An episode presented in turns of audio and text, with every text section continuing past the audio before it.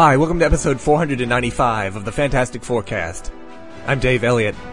And if any listeners of this podcast want to punch any non-listeners in the face, be my guest. I'm sure they had it coming. Today it's Fantastic Four, Volume three, Number sixty-six, aka Fantastic Four, four ninety-five, from April two thousand three. Big Stuff, Part two, by Mark Wade, and guest artist Mark Buckingham.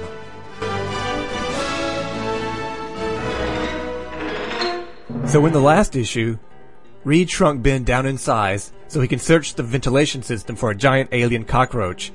And Johnny had his wallet stolen by a company that was trying to uncover the secrets of unstable molecules, but by tampering with the wallet, they unleashed a chain reaction that may destroy the entire universe. Yes, in this issue, the F F have to face the twin menace of the giant cockroach and the killer wallet from Johnny's back pocket. So Johnny and one of his co-workers with F F Incorporated see that the wave of unstable molecules has melted one guy and is now affecting the entire room. So they get the hell out of there fast. Soon they have to evacuate the entire building, the headquarters of Mister Surardi's uh, fashion company. Johnny flies off carrying one of his co-workers, Jian, a fellow executive that hasn't been scheming and plotting behind Johnny's back. He says that the chain reaction might soon engulf all of New Jersey. He says that like it's a bad thing. Back at the Baxter Building, Ben is fighting that giant bug, but Reed doesn't want to harm the animal, just subdue it and return it to its own home dimension. And then the bug bites Reed on the arm. So while Reed doesn't want to harm the bug, the bug has no such reservations about harming Reed.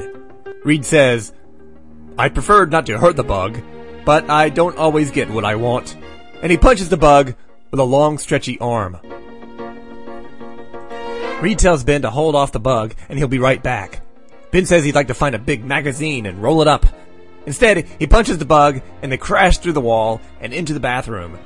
Reed comes back with his giant size uh, reducer machine, which is about eight or nine feet tall and very thick and large. How the hell does he fit that into the bathroom? The answer, the artist solves this problem by not drawing any backgrounds. And that's how it fits. Reed tries to turn it on, and it goes click, click, click. It's not working. Meanwhile, Sue is driving down the road in a convertible. A convertible? Why are the F F using cars all of a sudden? I've never seen Sue drive a car before. What about all the different fantastic cars? So she's driving along, still upset with Johnny, when that lady, Jian, is dropped into the passenger seat from above. Johnny tells her to take the wheel, and he grabs Sue and flies away. That's kind of a dickish thing to do to poor Jian. She's lucky enough to grab the wheel and apply the brakes before she goes crashing into something and dying. Fortunately, there's no other cars on the road. Yeah, like Mark Buckingham is going to waste his time drawing other cars. Back with Reed, he pulls his small gun off the shrinking machine and zaps Ben with it, making him grow large, large, larger than normal. I bet Donald Trump wishes he had a gun like that, so he could use it on his small, stumpy little fingers. So Big Ben chases after the bug, and all Reed can do is think about how much money it's going to cost to repair all the damage. Ben finally catches up to the bug, punches it, and knocks it out. He grabs it and says it's time to put it back where it came from. Back at the headquarters of Mister Surardi's company, Johnny explains to Sue what happened, how the unstable molecules are engulfing the entire building. He says maybe she should uh, put up an invisible force field around the entire structure. She asks, "Are you insane?" It's too big for her to put a force field around the entire thing. Did she put up a force field around Manhattan once? Or was that the Beyonder? Okay, maybe that was Beyonder. She bitches at Johnny, telling him that she gave him that job because she wanted him to grow up. But she wasn't expecting this. It is unusual. Normally, when someone from the team is responsible for a world-threatening menace, it's her husband Reed, not her brother. Sue says, "You were in over your head." And Johnny replies, "You put me there." And he says all he did was lose his wallet. He tells her to stop wasting her energy yelling at him and be responsible. He looks her in the eyes, and she decides to give that big force field a try. She stands there and concentrates and starts creating this big force field that slowly starts to surround the entire building entirely, even underground, until finally she has the whole ten-acre facility surrounded in a big force field. But then, as she, after she has it surrounded, she has to concentrate her ass off to keep it together. Back with Reed and Ben, they toss the bug creature back into his own dimension, and Ben is ready to be shrunk back to his normal size. Reed says he has to do some repairs to the device first. Ben is so big, he can't even sit on anything without breaking it. He sits down in front of the ray, and he's messing with it, and oops, he accidentally sets it off, and it shrinks him down to ant-sized. The uncanny ant thing. This is an all-new, all-different Marvel comic for you. Makes more sense than Ben Grimm being in the Gardens of the Galaxy with Flash Thompson, that's for sure. So a week later, Sue is stabilized at Office Park and got that under control.